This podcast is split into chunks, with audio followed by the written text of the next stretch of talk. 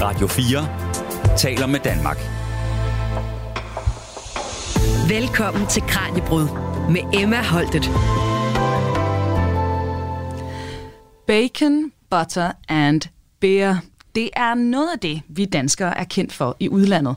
Og særligt vores øl- og drukvaner bæres næsten som et slags adelsmærke. Også de frigjorte danskere. I det her narrativ fletter vi samtidig vikinger ind i skabelsesberetningen om den danske drukkultur. For selvfølgelig drikker vi meget. Det ligger jo næsten i generne. Men er det en rimelig udlægning? Tja, der er ingen tvivl om, at vi i hvert fald elsker at drikke. Det viser statistikkerne. Men historien om, hvordan vores særlige danske drukvaner er opstået, den handler ikke om vikinger og drikkehorn med mjød, så hvad der i virkeligheden har skabt den, det finder vi ud af her i dagens program. Nu zoomer vi nemlig ind på vores drukvaner, når vi sammen med to af redaktørerne dykker ned i bogen Alkohol, en del af dansk kultur på godt og ondt.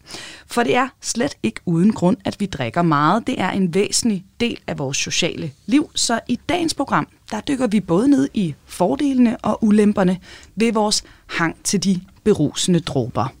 Herunder bliver vi blandt andet klogere på, hvorfor og hvornår vi drikker, om det fra et evolutionært synspunkt må egentlig er naturligt for mennesker at indtage alkohol.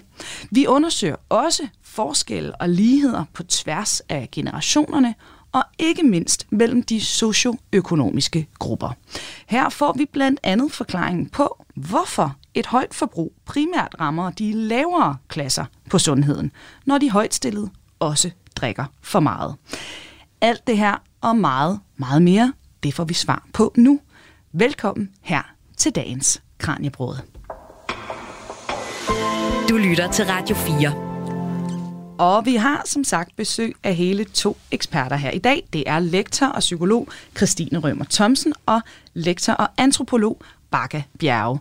Begge fra Center for Rusmiddelforskning på Aarhus Universitet og begge redaktører på antologien, som vi altså dykker ned i nu. Bakke og Christine, velkommen til.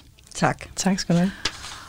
Nu øh, skal vi starte med at se nærmere på, øh, på sådan de store træk på tværs af, generationerne. Hvor meget mere end alle andre drikker vi danskere egentlig? Altså man kan sige, at vi drikker i hvert fald mere, end, øh, end hvis man kigger på de andre nordiske lande, der er rundt omkring os. Og det, det er både i forhold til, at vi drikker oftere, og det er også i forhold til, at når vi drikker, så drikker vi mere. Og det er faktisk på tværs af generationer. Så det er både blandt unge, og det er blandt voksne, og det er blandt ældre. Og det er jo rigtig tit de unge, der er i fokus. Det er rigtig tit det, der er i fokus i medierne også. Mm. Og vi hører rigtig tit om, at, at de danske unge, nu har de fået Europarekord igen i druk. Men i virkeligheden så er det jo på tværs af alle generationerne, at vi drikker mere. Øhm, og det gør vi også, når vi sammenligner os med, med andre europæiske lande.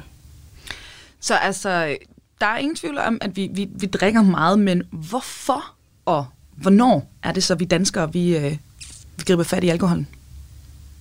Ja, for mange der er det jo øh, øh, forbundet med fest og afslappning og weekend og eskapisme på en eller anden måde. Vi drikker, når vi skal hygge os. Vi drikker også, når vi skal fejre. Nogle drikker, når de er kede af det. Øh, og i det hele taget, så fungerer øh, øh, det at drikke sammen som en, en, hvad kan man sige, en måde at binde folk sammen. Også på tværs af generationer. Altså i forhold til, til stofbrug, der, der ser man mere en opdeling mellem, at de unge øh, forholder sig til stoffer sammen, og de ældre måske. Men øh, hvis man tænker på en konfirmationsfest herhjemme, mm. så kan man jo sige, for nogen, der er det første gang, konfirmanden får lov til at smage alkohol. Det var det, da vi var børn. Jeg ved ikke, om den helt holder stik mere. øh, men øh, så drikker onkler og tanter, fætter og kusiner, og bedstefar og bedstemor får også et glas vin. Så det er en, en særlig måde at være sammen om rusmidler på, som er, er ret enestående. Mm. Og, og kan man snakke om, fordi det, er jo, det vil jo gøre det lidt øh, ja, nemmere, kan man sige på en eller anden måde, at vi har den her øh, sådan, tendens til at synes, at alkohol det er, er dejligt. Altså kan vi, kan vi snakke om, det ligefrem er naturligt for os mennesker at have lyst til at drikke? Ja, det kan vi sådan set godt. Altså det med at blive beruset, øh, har man jo gjort til alle tider. Hvordan det så lige er foregået, om det er gæret bær eller mjød, eller hvad det nu kan mm. være. Så det har altid sådan på mange felter været en del af tilværelsen. Øh, så, så det kan man jo godt sige, det er. Ja. Og man kan sige, at i nogle perioder, så har der været en god fidus. Det er der i hvert fald nogle evolutionsforskere, der mener, at, øh, at øh, for eksempel spise gæret bær, fordi der er mange kalorier i det. Ja. Og øh, der har også været tidligere, hvor man kan sige, øh, øh, i perioder, hvor drikkevandet måske ikke har været så rent, så har det faktisk måske været smart nok at drikke øl i stedet for vand lige frem. Øh, fordi det indeholder næringsstoffer, øh, og man bliver mæt, og man får nogle kalorier fra det. Så man kan sige, det er jo ikke sådan mærkeligt, at, øh, at vi gør det, og unaturligt. Og det er på en måde, i nogle sammenhænge har det egentlig givet god mening. Ja, så vi er ikke den første generation, eller øh, det er ikke moderne mennesker, der har fundet ud af, at det der med en fest, den er lidt sjovere, hvis man lige er lidt... Nej, beruselse ja. har altid været en del af tilværelsen, kan man sige. Og, og det er jo, nu er vi faktisk inde på noget af det, som, øh, som vi også skal dykke ned i, og det er jo noget af det, vi løbende også skal, skal snakke om her i løbet af dagens program, men sådan overordnet set, lad os starte med det gode ved vores drukkultur. Altså, der er selvfølgelig det her med det sociale og festligheden. Er det, er det ligesom det, der indkapsler de positive sider af... af Ja, altså noget, man jo i hvert fald ikke skal underkende, det er den nydelse, der er forbundet ved mm. øh, smagen af god vin eller en øl, hvis man nu kan lide den her smag. Og så er det jo selvfølgelig også en måde at få det sociale til at glide lidt nemmere på. Mange oplever jo, at de bliver øh, lidt friere i deres omgang, og det kan være, øh, øh, hvad kan man sige, hjælp til at stive øh, sig af, og mm. det kan også være en måde, hvor man ligesom øh, identificerer sig i nogle grupperinger, hvor man mødes om at drikke på en særlig måde, og man har en lille vinklub, eller man sidder i et skur, og hvor, hvad kan man sige, alkoholen på en eller anden måde bliver noget af det, der binder folk sammen. Det er også en måde ja. at, hvad kan man sige, øh, kategorisere sig selv i forhold til andre. Hvis nogen går meget op i fin vin, så er det en måde at distinguere sig på, mens andre samles om andre typer alkohol. Mm. Og så er der alt muligt andet omkring alkoholen. Det er jo ikke alkoholen, der nødvendigvis gør det i sig selv, men det er det, der er forbundet med at være sammen om noget. Ja, og, og hvad så med det onde? Hvad, hvad er det dårlige? Hvad er bagsiden af medaljen? Jamen altså man kan sige, det er, jo, det er jo det her, der er så interessant, ikke? at på den ene side, så er det sådan et socialt øh, bindemiddel, og så samtidig, så, så har vi de sidste 25 år fået utrolig meget viden om en lang række øh, sundhedsmæssige risici, som er forbundet med at drikke mm. alkohol, og i hvert fald forbundet med at drikke det i, i så store mængder, som vi gør herhjemme. Så man kan sige, udover at, at det er, altså vi ved jo, at, at det er en primær og en, eller en medvirkende årsag til cirka 6% af, af alle dødsfald i Danmark, så kan det jo også være, udgøre en risiko for, at man faktisk øh, udvikler afhængighed af alkohol, og også en lang række sygdomme herunder en, en, en lang række øh, kraftsygdomme. Og så ud over det, altså det der måske også er mere vedkommende for, for, for, for mange, det er jo, så kan det jo også have en, en række omfattende konsekvenser for ens øh, sociale liv. Altså det kan jo være i forhold til problemer med at varetage job eller uddannelse, hvis, hvis det begynder at komme øh, ud af kontrol. Mm i forhold til unge, så, så, så er vi jo også meget opmærksomme på de ulykker, der kan ske. Øh, det gælder selvfølgelig ikke kun for unge, men, men man kan sige, at i, i ungdomsårene eksperimenterer man med mange ting. Mm. Og det er klart, at i de situationer, hvor man er meget beruset, så er der også en større risiko for, at, at man øh, kommer galt afsted på sin cykel, når man er på vej hjem, øh, eller at man måske... Øh, får overskrevet øh, hinandens grænser og får mm. gjort nogle ting, som man vågner op dagen efter øh, og fortryder, og som jo godt kan have en ret stor indvirkning på ens trivsel, og det kan måske gøre det svært at møde op i skole om mandagen, hvis der er foregået nogle ting til festen om fredagen, som, som man ikke er så stolt af, eller som man faktisk ikke kan huske, eller man kan måske i dag også være bekymret for, at nogen har optaget det, og mm. det ligger et eller andet sted og kan vide, hvem, øh, hvem der har set det. Så, så man kan sige i hvert fald, altså især når vi, hvis vi, hvis vi tænker på, eller har fokus på de unge, mm. så er det jo de her nu og her øh, konsekvenser, som, som, som resonerer med dem, og som er relevante. Ikke? Også der, er ikke, der er ikke så mange 18-årige, der tænker på, at, at hvis man som mm. kvinde øh, drikker øh, bare en enkelt genstand om dagen, så øger man jo sådan set risikoen for at få brystkræft senere hen. Men, men det er jo ikke det, man er optaget af, mm. øh, når man er ung og, og udødelig. Nej, man kan også sige på det sociale område, eller øh, det i relationerne, det kan vi jo også se i noget af, af nogle af de her kapitler, vi har med. For eksempel vores øh, kapitel om udsatte øh, grønlænder i Danmark, hvor øh, man mødes om de her drikkefællesskaber, og mm. hvis man så af en eller anden årsag ikke har lyst til at drikke mere, så mister man sit netværk, fordi det er sådan mm. meget af motoren omkring det. Og det hører vi jo også tit, for eksempel folk, der kommer fra andre lande, eller hvis man mm. er muslim og ikke drikker, så kan det være rigtig svært at være en del af fællesskabet, hvis man ikke ligesom deler mm. den her måde ja. at være sammen på. Ja, Jamen, det er utroligt, hvor, hvor, hvordan vi danskere nogle gange reagerer, når vi hører, at folk ikke drikker. Altså, min, øh, øh min far han har haft det, der hedder hårdsindsmigræne. Det bliver udløst af alkohol, så har man altså øh, ikke sådan sindssygt meget lyst til at, at, drikke. Og han har fortalt, når han har siddet i selskaber og sagt, at han ikke... Enten så tror folk, at han er alkoholiker, eller så kigger de på ham som om, at det er næsten fornærmende, ja. At, ja. at, at man det, siger nej. Ja. Jo, jo. og det er jo virkelig, altså det er jo virkelig et af de ting, der, der er en problematik her, ikke? Også at når noget bliver så normaliseret, eller bliver så ja.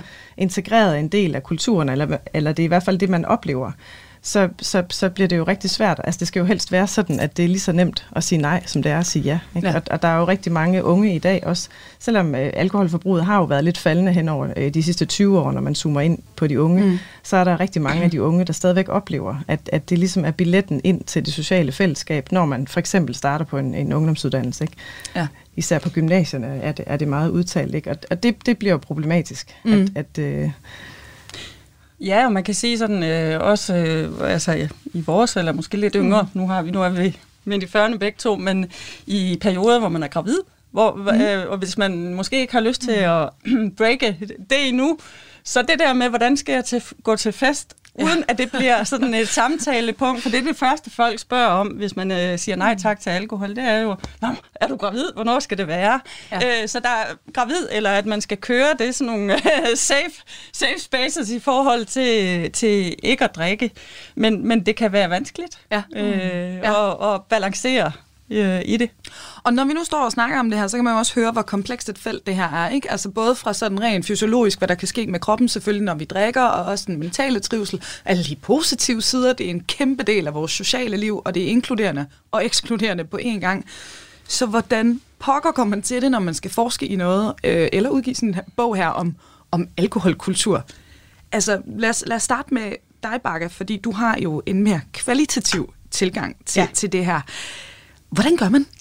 Man gør det jo på forskellige vis. Altså, øh, i, i, øh, jeg, jeg kommer jo fra en tradition, hvor det man meget er optaget af, det er at forstå hele konteksten omkring, hvorfor for eksempel, jeg har været med til at skrive det kapitel, der handler om udsatte grønlænder, og så er jeg faktisk også med på det projekt, som, som Jonas har skrevet om drikkeskuret, mm. øh, som handler om... Øh, øh, en flok, flok folk, der samles øh, ude i periferien øh, af Aarhus og sidder i et skur og drikker rigtig meget. Og øh, dels så kigger man jo selvfølgelig på, hvad er det for øh, et sted, hvad er det for et felt, hvad er det for nogle policyer, der er på feltet, hvordan er det egentlig, vi forholder os til det her på. Og så har vi jo typisk gjort det også, at vi har lavet feltarbejde i projekterne, altså været ude og hænge ud med folk øh, på gader og stræder og væresteder, hvor de nu er kommet. Og så har vi lavet nogle øh, interviews, øh, både formelle og uformelle, mm. hvor man ligesom sætter sig ned og, og bruger noget tid på at opbygge en relation til folk, og så ligesom få deres perspektiver i det. Så mm. man kan sige, i de to projekter, der har det ikke kun været alkohol, vi har været interesseret i, men det har mere været, hvordan ser tilværelsen ud, hvis man er udsat grønlænder i Grønland, og et, øh, eller i Danmark, undskyld, og, og et element, og et stort element af det, det er det, der foregår omkring alkohol, men man kan prøve sådan ligesom at komme hele vejen rundt, øh, og også snakke med professionelle og så videre, så man har sådan en fornemmelse af, okay, hvad er det for, hvordan ser tilværelsen ud, mm. når alkohol øh, øh, er, er et væsentligt element i ens dagligdag. Så det er antropologens øh, tilgang til det. Nu kigger jeg så på, på psykologen, nemlig Christine. Hvordan går du til det, når du skal forske i, i det her? Man kan sige, når man, når man går sådan mere kvantitativt til det, så kan man jo også gøre det på mange forskellige måder. Øh, ligesom, ligesom Bakker fortæller om, der er jo ikke sådan en måde øh, at, at undersøge det på, og det er mm. også rigtig vigtigt, at vi bruger forskellige metoder, og også i det hele taget kombinerer det, det kvantitative og det kvalitative. Men, men det vi jo er interesseret i, ofte når vi går kvantitativt, kvantitativt til det, det er jo det her med, og prøve at se, om vi kan få nogle repræsentative tal for, jamen, hvor meget drikker vi egentlig, og mm. hvor meget drikker nogle grupper i forhold til andre grupper, eller i forhold til, til andre lande, og hvad kan det have af, af, af, af konsekvenser, øh, mm. øh, og hvad kan det også have af, af positive effekter, ikke også? Og, og det kan man jo, man kan sige rigtig meget af den forskning øh, hviler jo på, på undersøgelser, der er baseret på spørgeskema. Så det er jo selvrapporteret mm. i forhold til, hvor meget man drikker, og hvad man oplever, der kan ske, når man drikker. Men man kan selvfølgelig også undersøge det med nogle lidt mere sådan, man skal passe på med at kalde det objektive metoder, ikke også? Men man kan i hvert fald, vi anvender jo også metoder, hvor vi kigger mere på, for eksempel at lave nogle computerbaserede tasks, hvor man kigger på, hvad er det for en adfærd, folk mm. viser, i stedet for at spørge folk om, øh, hvordan emotionsregulerer dig, så kan, så kan du udsætte dem for nogle ting, og så kigge på det på den måde. Eller det samme med, med, med impulsivitet. Der kan vi jo, impulsivitet er jo sådan noget, vi, vi, vi ofte er interesseret i, i forhold til som sådan en, en risikofaktor for, man kan sige, hvis, hvis, hvis man øh, er, er impulsiv, mm. så er der måske en lidt større risiko for, at hvis man begynder at eksperimentere med forskellige øh, rusmidler, at det kan komme ud af kontrol. Ja. Det er i hvert fald en af, der, der er mange faktorer, der spiller ind, ikke også? Men det er en af de faktorer. Det kan du måle ved at, at, at spørge folk om, hvordan de reagerer i, i forskellige situationer. Men du kan også lave nogle sådan, øh, computerbaserede test, hvor du i virkeligheden måler, hvordan folk reagerer. Mm. Eller du kan lave hjernescanninger osv., ikke? Jamen, fordi jeg skulle til at spørge, altså i forhold til det her for eksempel med, med spørgeskemaerne, ikke? Mm. Altså vi ved jo godt, at vi ikke burde drikke så meget, som vi gør. Jeg tror helt sikkert, at jeg kunne have en tendens til at komme til at undervurdere en lille smule, hvis jeg skulle mm. fylde sådan et skema, ikke? Ja. Altså gør vi ikke det? Altså kommer vi ikke til nærmest også at lyve over for os selv i forhold til, hvor meget vi egentlig indtager? Jamen det er jo et rigtig godt spørgsmål, og, og man kan sige, at selvfølgelig er der bias forbundet med at, at indsamle data på den her måde, hvor, hvor, hvor altså hvor det hviler på, på selvrapportering. Mm. Og ikke, jo ikke kun fordi, at man måske undervurderer eller overvurderer, men jo også fordi, at, at det kan jo også være svært at huske. Ja. Hvis jeg spørger dig ind til, hvor meget du har drukket den sidste måned, ikke ja. også? Altså, og, og man kan også sige, at det hele beror også på, på skøn omkring, hvor mange, vi jo, tit så spørger vi også ind til, hvor mange genstande mm. har man så drukket ved den og den fest, ikke ja. også? Og der især hvis du som ung går til fester, hvor der er drukleje, og man drikker ja. af hinanden, så sådan noget, så selvfølgelig bliver det ikke, det er jo ikke eksakt videnskab. Det, det kan det ikke blive. Mm. Men, men du kan heller ikke, du kan ikke lave de her store forskningsprojekter, hvis du skulle stå og tage blodprøver hele tiden, eller få dem til at tisse i, i et glas. Men, men der er jo, man kan sige, heldigvis så er der jo altså der er to ting, der er vigtige her. Den ene ting er, at der, der er lavet studier, hvor man har prøvet, altså hvor man har valideret selvrapporteringsmål op i forhold til mere objektive mål. Og det mm. ser faktisk ganske fint ud.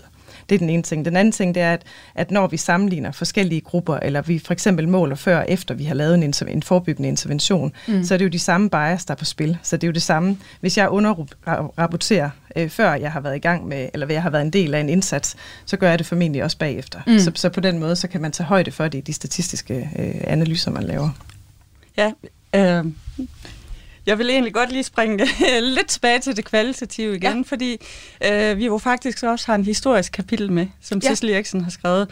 Og jeg tænker, det måske også kan være interessant nok lige at, at, at, at høre, hvordan hun er gået til værk. Så det er hun jo med, at hun har sat sig ned og kigget på øh, folketingsdebatter mm. øh, langt tilbage i 60'erne og 70'erne, og kiggede også på aviser og så videre, så videre andet historisk materiale. Så, så hun har jo ikke ligesom mange af dem, der har været med i debatten, øh, eksisterer mm, ikke mere, så hun har ikke kunnet gå ud og interviewe dem, men hun har sat sig ned og kigget på det, der så er nedfældet. Og det er jo så en, hvad kan man sige, en anden måde at gå, det til, gå til øh, stoffet på. Og det er et perfekt oplæg til næste kapitel, fordi nu skal vi nemlig netop dykke ned i historien om den danske alkoholkulturs fødsel. Du lytter til Radio 4. Og her i dagens Kranjebrud, der dykker vi lige nu sammen med to af redaktørerne bag værket ned i antologien Alkohol, en del af dansk kultur på godt og ondt. Og nu skal vi altså se på skabelsesberetningen. Og øh, som vi var inde på tidligere, selvom fortællingen om, at vores alkoholindtag stammer fra dengang vi var vilde vikinger, den er tillokkende, ja, så er det altså næppe forklaring på, hvorfor vi drikker for meget. For danskerne har i mange hundrede år haft et nært forhold til alkohol, men den måde, vi drikker på i dag, den bliver altså for alvor etableret for godt 50 år siden. Vores rapporter Kasper Fris har talt med Sissel Eriksen, som vi har omtalt, og hun er altså nemlig historiker ved Københavns Universitet og forsker blandt andet i alkoholens historie. Og så står hun altså, som sagt, i antologien bag kapitlet om netop vores alkoholforbrug. Sissel Eriksen peger på, at danskernes alkoholindtag bølger op gennem 1900-tallet, og det har hun altså set nærmere på. Når man kigger på statistikkerne, så viser det et meget interessant billede, nemlig at før 1917, der har vi drukket rigtig meget, altså, altså man måler det i 100% alkohol per person per år. Og før 1917, der har vi drukket 12 liter, og efter 1917, så falder niveauet til 3-4 liter i lang tid, og så begynder det at stige i 60'erne, og det stiger massivt i 70'erne og når op på det gamle niveau øh, i 1980'erne. Og den, øh, den statistik er der sådan set ikke rigtig nogen, der har øh, interesseret sig for, fordi hvad er det lige, der accelererer forbruget der i 1970'erne? Og det satte jeg mig for at undersøge, fordi det var simpelthen for interessant.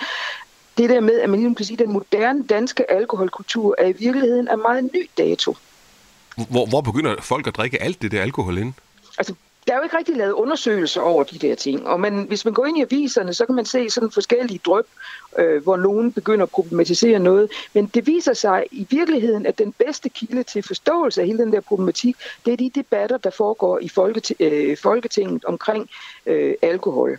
Og der må jeg simpelthen sidde og fisket frem i hele, altså i 60'erne, 70'erne og 80'erne for at finde ud af, hvornår begynder man at diskutere alkoholspørgsmålet. Og det spørgsmål, der interesserede mig, det er, altså, hvem er det, der har speederen på?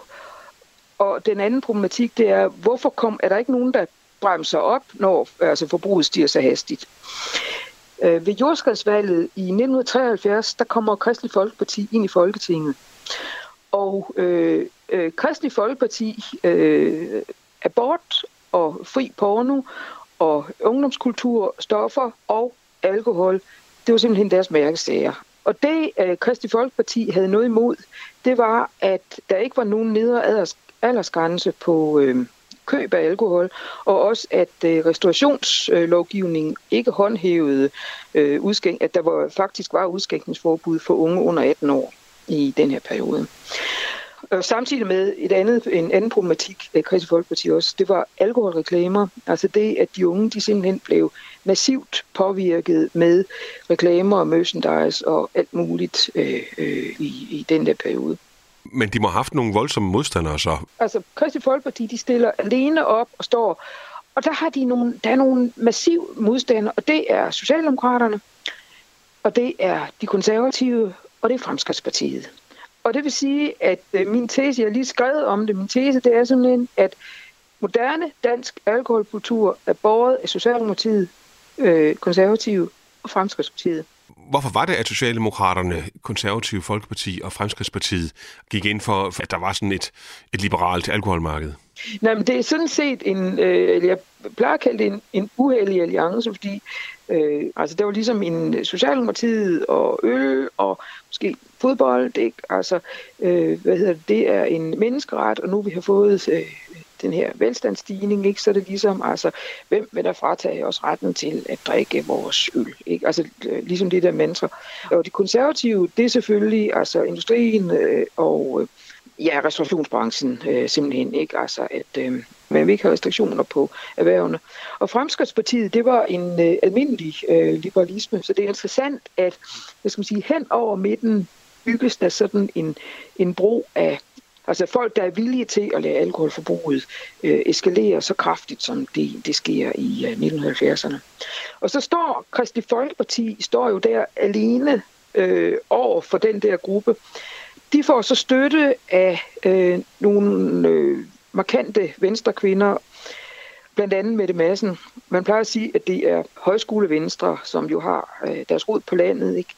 og var også modstandere af, at halv og idrætslivet ligesom udviklede sig til ungdomsdrukkultur. Altså Venstre og Kristi Folkeparti dannede så en alliance, men så fik de de radikale koblet på, hvor de radikale har traditionelt med husstandsbevægelsen og sådan noget været, hvad skal vi sige, alkoholskeptikere. Så det vil sige, at vi har sådan i, i Folketinget, der har vi sådan to fløje. Men det, der ligesom er pointen med det her, det er, at Danmark fra, at vi har et relativt lavt niveau, altså i hele mellemkrigstiden, så i løbet af altså de der 10-15 år, der lægger vi os på et niveau, der er de der 3-5 gange højere, altså alt efter hvor man måler fra. Den tradition, vi har for at drikke mere end vores nabolande, den blev altså grundlagt i 70'erne og 80'erne. Ja, det var sådan lidt hemmeligt, altså fordi man har altid sagt, at dansk alkoholkultur, det er sådan, det er sådan noget, der går, øh, går langt tilbage, men, men i virkeligheden så er det altså øh, nyt. Du lytter til Kranjebrud på Radio 4. Fortalte her historiker Sissel Eriksen til vores reporter Kasper Fris. Og øh, ja, Christine og, og Bakker, lad os lige hurtigt runde øh, indslaget her helt kort. Altså, øh, vi hører, det er et relativt moderne fænomen, det her mm. med den drukkultur, vi har i dag. Overrasker det folk, når I er ude og, og formidle om det her? Ja, det gør det faktisk. ja. Jeg synes, jeg, jeg hører utroligt tit den her øh, historie om, at at jamen, sådan, sådan er kulturen bare i Danmark, øh, og, og sådan har det jo altid været, siden vi var vikinger, og, mm. og næsten ergo, sådan skal det også altid ja. blive. Ikke? Også, altså, så man får næsten fornemmelsen af, at det her det er noget, man ikke kan ændre, og, og det er selvfølgelig noget, man godt kan ændre. Mm. Så, så, så det, det tror jeg faktisk, der er mange, der, der bliver overrasket over. Og, øh, og lige til nye lyttere, vores gæster i dag, det er lektor Baga Bjerg og lektor Christine Rømer Thomsen, begge fra Aarhus Universitets Center for Rusmiddelforskning, og begge redaktør på antologien, som vi altså dykker ned i i dag, nemlig Alkohol, en del af dansk kultur på godt og ondt. Og øh, nu skal vi se nærmere på forskellene sådan mellem generationerne, og også de fællestræk, der så er på tværs af, af generationerne. Christine, hvilken drukkultur ser vi hos de danske unge? Jamen det er jo faktisk interessant, at du siger drukkultur, ja. fordi det er faktisk meget rammende, ikke også? Altså fordi hvis du nu havde spurgt mig, hvad er det for en alkoholkultur, vi ser ved de unge, så tror jeg, jeg vil sige, at det er lige præcis en drukkultur. Mm. Og man kan sige, at den måde øh, danske unge drikker på, øh, og det er selvfølgelig ikke kun i Danmark, det, det er der også andre lande, man gør, ikke også? Men, men, men det er måske øh, særligt udtalt i Danmark, at, at når der bliver drukket, så bliver der også tit drukket rigtig meget. Så man kan sige, at det er ikke kun normaliseret at drikke, det er faktisk også normaliseret, at man drikker sig i hegnet, øh, når man drikker. Mm. Og det er det, man kalder binge drinking også? Altså, er det, er det sådan Jamen, samme og i virkeligheden også mere end det. Altså, ja, okay. det, det altså, definitionen på, på binge drinking, det er, det er, at man drikker øh, fem genstande inden for et, et sådan relativt kort tidsinterval mm. ved den samme øh, øh, lejlighed. Ikke også? Ja. Og i virkeligheden, hvis du, når vi, når vi kigger i vores øh, undersøgelse, så kan vi se, at det er, det er jo ret, der er rigtig mange danske unge, der bindestrikker, men der er jo også mange, der drikker langt mere end det. Mm. Ikke? Altså vi, vi kigger nogle gange på, altså, på sådan nogle mål, hvor vi, vi spørger ind til, jamen, hvor meget, eller kigger på, hvad er det højeste antal, de har drukket ved den sidste lejlighed, og det ligger langt over de fem. Ikke? Også, så, så i virkeligheden er, er binge drinking næsten sådan et lidt uh, for lavtærskelmål nogle gange ja. i, i, en, i en dansk uh, kontekst. Men du sagde jo også lidt tidligere, at de faktisk er begyndt at drikke lidt mindre end, øh, end tidligere. Altså, hvordan ser udviklingen ud? Øh, ja. Så det går ikke bare opad, øh, det her forbrug? Nej, men det er rigtigt. Altså, hvis man, hvis man kigger tilbage cirka 20 år, så kan man se, altså der er blandt andet lavet sådan nogle store øh, skolebørnsundersøgelser, ja. der kan man se, at fra, hvis du kigger fra, fra 98 og så frem til 2014, så er der sådan et, et stabilt øh, øh lille fald i, mm. i forbruget øh, af alkohol blandt danske unge. Og så fra 2014 og til 18, så begynder det faktisk begynder at være nogle indikationer på, at det faktisk stiger lidt, eller i hvert fald øh, øh, stagnerer. Og, og det er jo også, altså, hvad man kan sige, det er jo lidt interessant, ikke også, fordi vi rigtig tit har fokus på, jamen, at, at de unge drikker rigtig meget, og de har europarekord, mm. ikke? men i virkeligheden så, så har der været et, et, et fald i, i, i deres alkoholforbrug, og, og det gælder jo ikke nødvendigvis for, for alle andre aldersgrupper. Vi kan i hvert fald se, at, at, at for dem, der går på pension nu, der ser det faktisk ud til, at, at, øh, at de drikker mere end folk, der gik øh, på pension tidligere. Ja, Men ja. det snakker vi ikke helt så meget om. For apropos det her med, sådan, hvad der går på tværs af, af generationerne, voksne, ældre, altså drikker jo også for meget, mm. så hvorfor er det altid de unge, der står for skudtrollen, når vi ligesom vil gøre op med det her med vores alkoholkultur? Jamen, det er jo et rigtig godt spørgsmål, og det, og det er der nok flere grunde til. Ikke? Altså, man kan sige, sådan en nærliggende grund er jo, at, at det er jo altid nemmere, når pilen ikke peger på en selv. Ikke? Altså, det er jo nemmere for de voksne at snakke om, øh, at nu skal vi gøre noget ved, øh, ved de unge. Men udover det, så kan man sige, det giver jo også god, god mening også at, at kigge på, hvad, hvad er det for en alkoholkultur, der bliver dannet blandt børn og unge, fordi vi ved også, at at den har, vi har en tendens til at trække den med os. Altså fra nogle af de store kohortestudier, der er lavet, blandt andet fra Island, der kan man se, at, at, de, at altså de årgange af, af, af børn og unge, som drikker øh, meget og starter tidligt, de bliver faktisk også ved med at drikke mere end, end, øh, end de årgange, som starter ud med at drikke mindre fra start af og starter ud senere. Mm. Og det er egentlig ret vigtigt, fordi jeg tror, der, der jeg, jeg hører også tit sådan en, altså jeg hører tit øh, øh, voksne til, til unge eller voksne til teenager herhjemme, som har sådan en idé om, jamen, jamen hvis vi prøver at udskyde det, så drikker de nok bare endnu mere, når de går i gang, og det er faktisk ikke det, dataene viser. Nej. Bakker, har du noget, du vil Ja, det har jeg, for jeg tænker der også måske kan være det element i det, at man har sådan en idé om, man kan gøre noget. Altså, jeg, jeg har forsket mest i de mest marginaliserede og udsatte, og de rigtig voksne, hvis man skal sige det. Og på en eller anden måde, så kan man sige, det kan være svært at få dem der sidder øh, og drikker på øh, klostertorvet eller i skuret i mm. arbejde. Mm. Mm. Øh, så, så måske er der, øh, men, det, men, men man forestiller sig måske, at jo tidligere man gør noget, jo mere kan man rykke på folk. Og det tror jeg også er et mm. element i, hvorfor vi er så optaget af de unge, og det er jo ikke kun i forhold til alkohol, det er jo faktisk også stofbrug osv. Mm. osv. Mm. Vi vil så gerne, vi har en idé om, at dem kan vi altså nå at redde eller gøre et eller andet ja. med. Og det tror jeg også er et element i det her er det også på et lidt kynisk plan, dem vi kan spare mest penge på, hvis vi nu øh, øh, altså, sørger for, at de tidligt ligesom øh, får nogle bedre vaner, end, øh, end de ellers skulle have haft? Ja, det tænker jeg da godt, man kan sige. Mm. At øh, jo, jo mere man kan forebygge, og jo færre indlæggelser vi får, og jo mm. bedre tilknytning til arbejdsmarkedet de har, jo øh, smartere er det for ja. økonomien i samfundet. Ikke? Men det er jo ikke kun kroner og øre, der ligesom kan, kan, kan spares øh, og, og kan være godt at, at få i kassen, hvis man gør noget ved de unges øh, drukvaner. Fordi der var jo faktisk i forhold til covid-19 og den lockdown, der var også noget, man så der i forhold til mm. nogle positive konsekvenser, kan man sige, af at der blev drukket mindre. Øh, hvad, Christine, hvad var det, vi lærte der? Jamen, jeg tror, vi lærte utrolig mange ting øh, i den periode, men, men lige i forhold til, at du spørger ind til her, så kan man sige, jamen, altså vi ved jo øh, fra tidligere undersøgelser, at når, når danske unge starter på ungdomsuddannelser, og især når de starter på gymnasiet, så er der rigtig mange, der, der øger deres forbrug af alkohol, og nogle af dem, som ikke er gået i gang, de går i gang der. Og der er nærmest en forventning, både blandt de unge, men faktisk også nærmest blandt deres forældre til, at nu skal vi til i gang med, mm. med at drikke.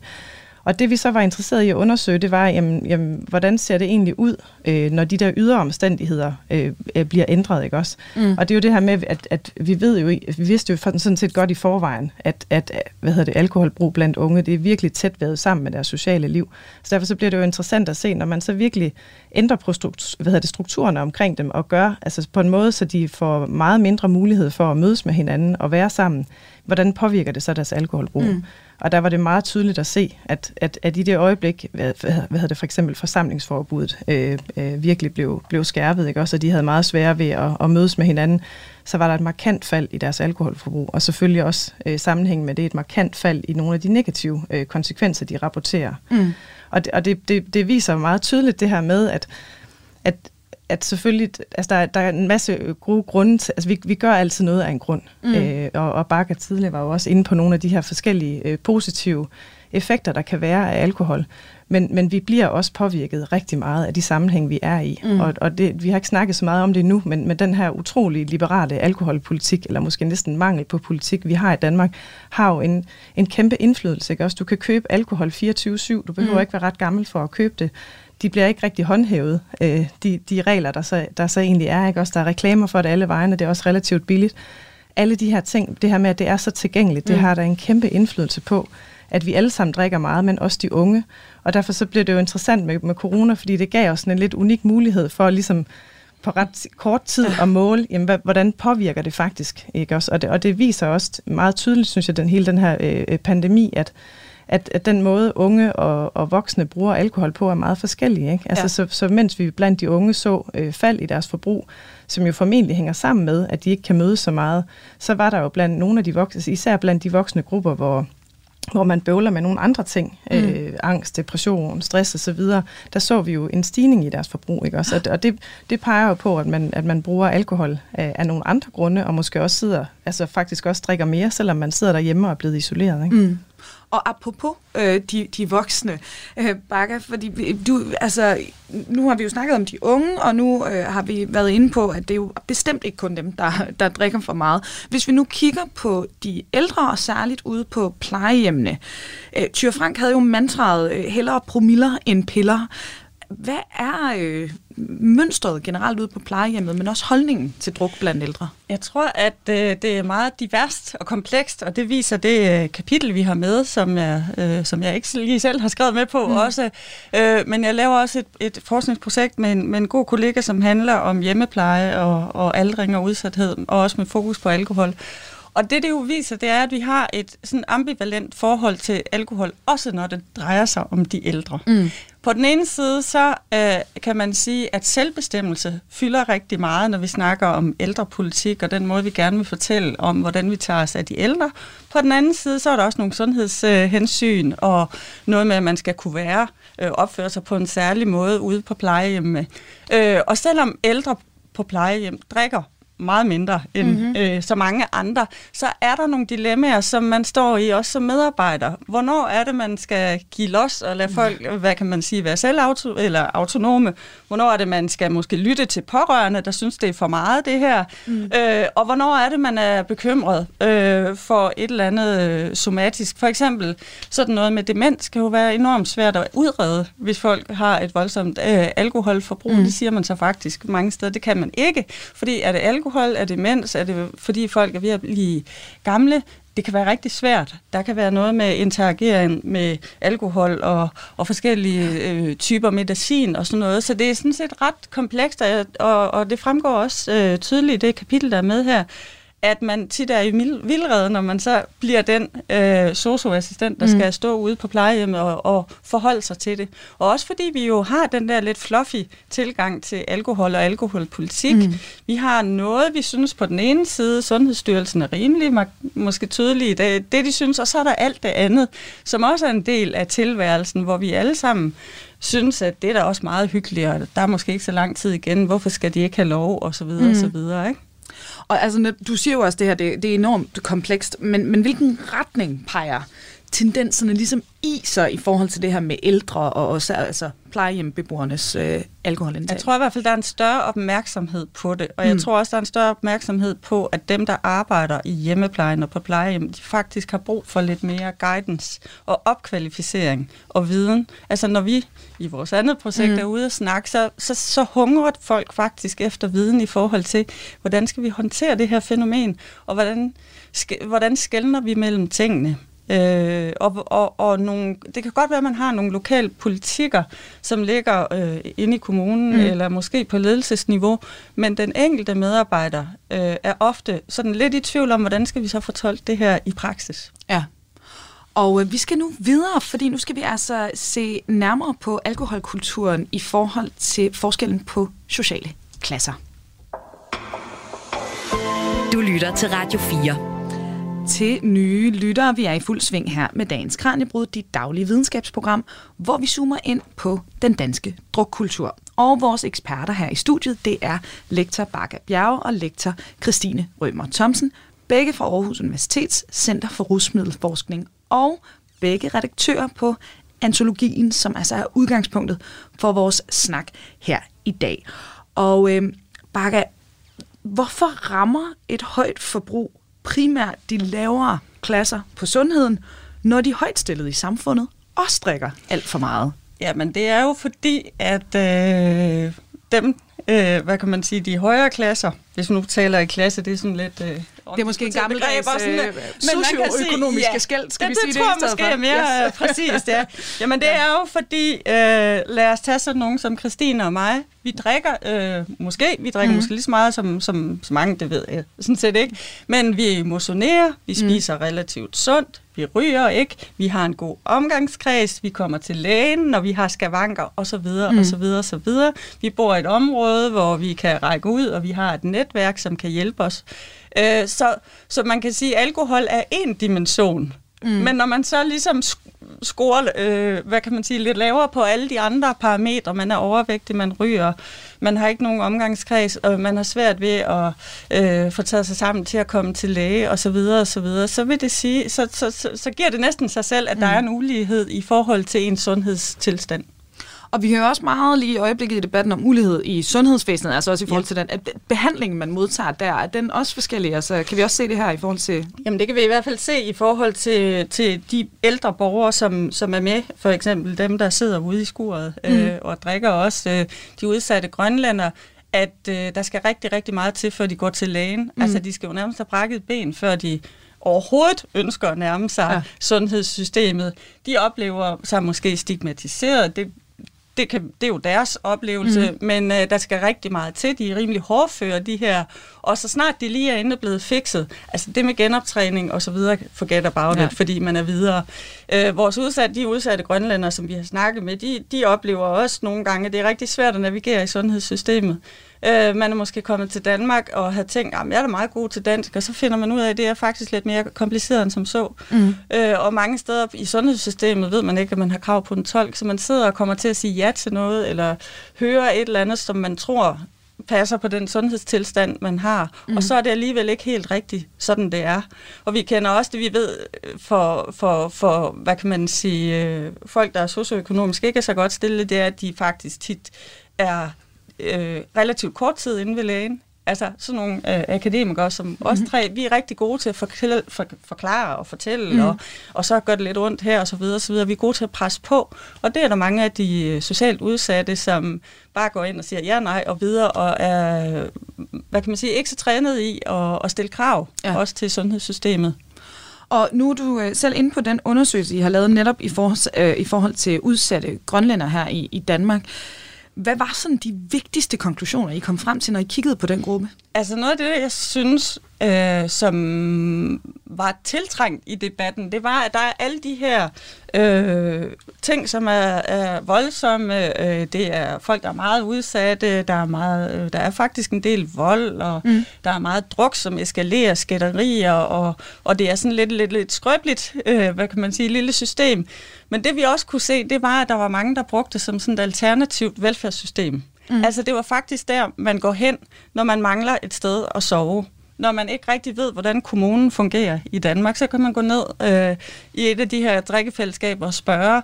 Øh, man tager hånd om hinanden, øh, og man har det skide sjovt sammen. Mm. Og det er også et element. Og der kan vi så se, at alkoholen er sådan en slags social teknologi, der på en eller anden måde forbundet folk sammen. Øh, og det, det synes jeg i hvert fald også er værd at nævne, at der er mange forskellige nuancer i det her med øh, folk, der samles som alkohol. For nogen, der er det det primære, øh, de primære relationer, det er der, deres venner er. Og derfor er det også rigtig svært, som, som vi snakkede om tidligere, hvis man så lige pludselig holder op med at drikke, fordi hvordan indgår man så mm. i det her relationer med ens venner, og nogen synes måske, ej kom nu bare, kan du ikke bare drikke, og så videre, og så videre. Øh, så det der med, med, med relationerne, og hvor, hvor, hvor vigtigt et system, man kan sige, det er for de her borgere, det, det synes jeg faktisk var meget i øjenfaldende. Ja, og en, en anden gruppe, som I også beskriver i, i bogen i forhold til, til, til øh, de her sådan mindre kultur, kan man sige, inden for vores alkoholkultur, øh, det er et kapitel, der hedder I drikkeskuret. Hvem var det, I, øh, i studerede her? Jamen, det var, øh, hvad kan man sige, på nogle parametre, så minder de jo selvfølgelig lidt om de udsatte grønlænder. Men det var en lille gruppe øh, borgere, som bor, øh, øh, som ikke kommer på de her store åbne, mm. i, i de her store øh, åbne drikkefællesskaber, som man kan se nede i byen, både i Aarhus og København og andre steder, mm. men nogen, som holder sig lidt ude fra bykernerne, og måske også er blevet for gamle til at kunne klare byens liv, altså livet på gaden, og ja. det bliver for voldsomt, og som faktisk kan få lov til at være med til at etablere et lille drikkeskur, hvor de så mødes, hvad kan man sige, næsten nogen med sådan kontortid 8-4 eller sådan noget, og mødes og, og sidder der og har et fællesskab. Øh, og og, og det er også en lidt en blandet flok, øh, men, men folk, der ligesom måske, i stedet for at sidde derhjemme og drikke, og være ensom, jamen så har man i det mindste en relation, øh, og nogen at stå op til, nogen der holder øje med, kommer den og den, mm. eller nu har vi ikke set ham i tre dage, skulle vi lige følge op på, og så videre, og så videre. Øh, eller nu er der tilbud på franskbrød øh, et eller andet sted, og så er der en fra gruppen, som sådan er god til at organisere og sige, jeg smutter lige over og køber en masse franskbrød, og så får I noget at spise i aften også. Mm. Øh, altså nu, når vi snakker om det her, det lyder, der er jo rigtig, rigtig mange gode grunde til at, at drikke, kan man høre, når man øh, øh, hører de her beskrivelser, også de ting, I, I har fundet ud af. Nu har vi også tidligere snakket, øh, Christine var inde på det her med den meget liberale alkohollovgivning, vi jo har i Danmark, som jo altså også er med til at gøre, at vi altså har enormt nem adgang, både som unge og selvfølgelig også igennem livet, til, til alkohol. Øh, i, I forhold til at øh, ændre på den her alkoholkultur, synes I, at vi skal det? Altså, øh, der er jo både godt og ondt i det, ikke? Altså, mm. bør vi ændre på den her kultur? Christine, jeg ved ikke, hvad, hvad synes du? Ja, det, det synes jeg bestemt, at vi, at, at vi burde gøre. Øhm, jeg synes, det, det er problematisk, at, øh, at når man ser på unge, at, at der er så mange, der oplever, at, at det at ikke bare drikke, men det faktisk at drikke sig rigtig fuld, er, er, kan nærmest være en nødvendighed for, at man kan være en del af, af det sociale fællesskab. Øh, det skal selvfølgelig være, være, være langt mere øh, inkluderende. Mm. Så det synes jeg da bestemt, vi, vi skal. Og det er jo også, altså jeg tror, man kan jo, man kan jo meget nemt få en opfattelse af, om det er jo, sådan er dansk alkoholkultur jo. Øhm, og det kan vi da ikke bare lave om på, men, men det kan man jo godt. Mm.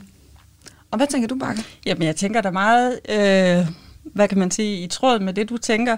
Altså den der med, hvis man kunne være lidt mere, altså ikke lukke så meget om sig selv, og så mm. sige, jamen øh, betingelsen, betingelsen i anførselstegn for at være en del af gruppen, det er, at man drikker. Altså, hvad er det for noget pjat? Mm. det, det, det, det, mm. det skal der være flere nuancer i forhold til, og det skal også være mere, hvad kan man sige, legitimt at sige nej tak og ja tak og så videre, så videre. Mm.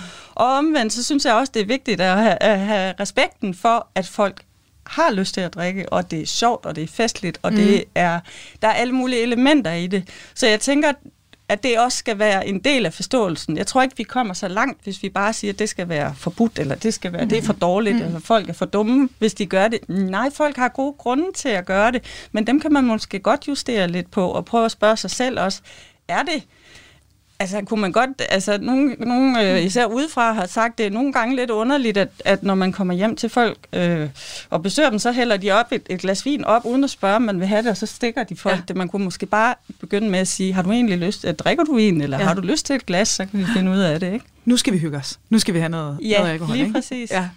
Og øh, med det, der bevæger vi os nu videre. Du lytter til Radio 4.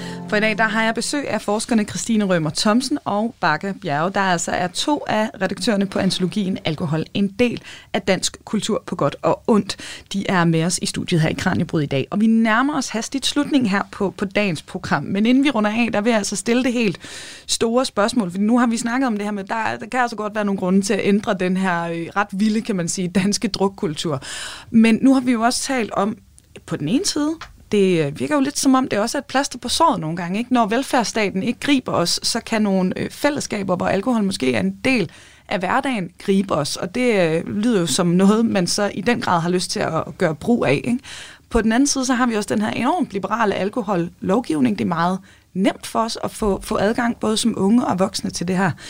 Så hvis vi vil ændre det her, det virker jo helt uoverskueligt, ikke? Hvad, hvad kan vi gøre? Altså, det, det er jo, der er ikke nogen tvivl om, at noget af det, der vil være allermest effektivt, det vil jo være at, at se på tilgængeligheden. Mm. Og, og det, det kan vi ikke undersøge i vores uh, forskningsprojekter, fordi det har vi selvfølgelig ikke uh, bemyndigelse til. Men, men man kan jo undre sig over, også når man hører, uh, uh, hvad hedder det, uh, klippet fra Sissel, ikke også, at, mm. at det, det har jo sådan set ikke rigtig ændret sig.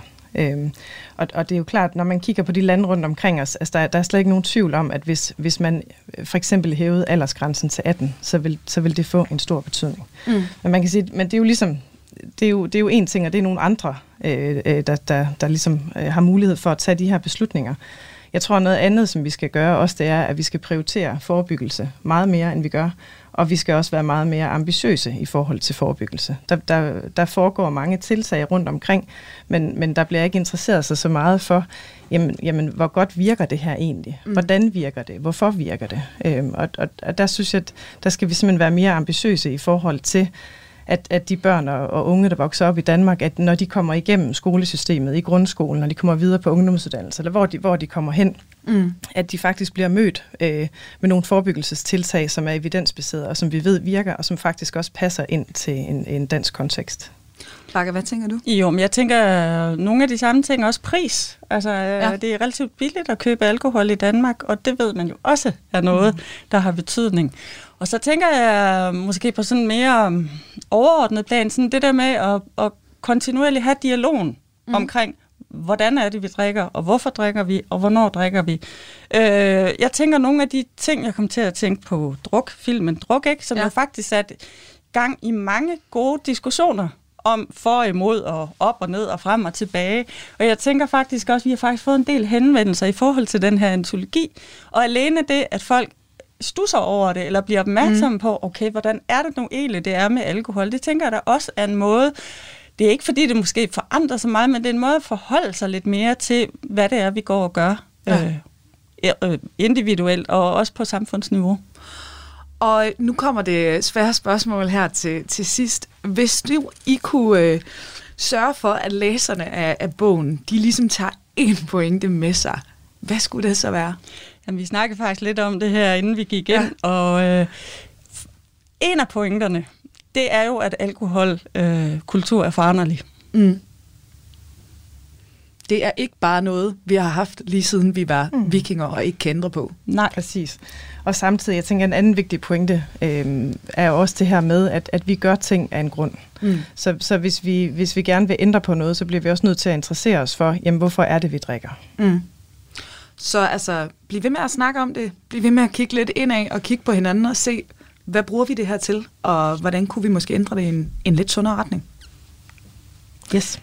Jamen, det er de perfekte ord at slutte af på her i den her omgang af Kranjebrud. Vi har været vidt omkring i vores alkoholkultur i dag, og vores gæster i studiet, det har altså været lektor og psykolog Christine Rømer Thomsen og lektor og antropolog Bakke Bjerge. Begge fra Center for Rusmiddelforskning på Aarhus Universitet, og begge redaktører på antologien Alkohol, en del af dansk kultur på godt og ondt. Christine og Bakke, tusind tak, fordi I vil være med her i dag. Selv tak. Selv tak. Og også tak til dig, der lytter med. I morgen der zoomer vi ind på fænomenet sugar dating, og det er igen kl. 12.10 her på kanalen. Indtil da, der er der ikke andet tilbage end at sige på genhør. Mit navn er Emma Elisabeth Holtet. Programmet er produceret af Videnslyd for Radio 4. Og hæng på, for nu er det blevet tid til nyhederne. Du har lyttet til en podcast fra Radio 4. Find flere episoder i vores app, eller der, hvor du lytter til podcast. Radio 4 taler med Danmark.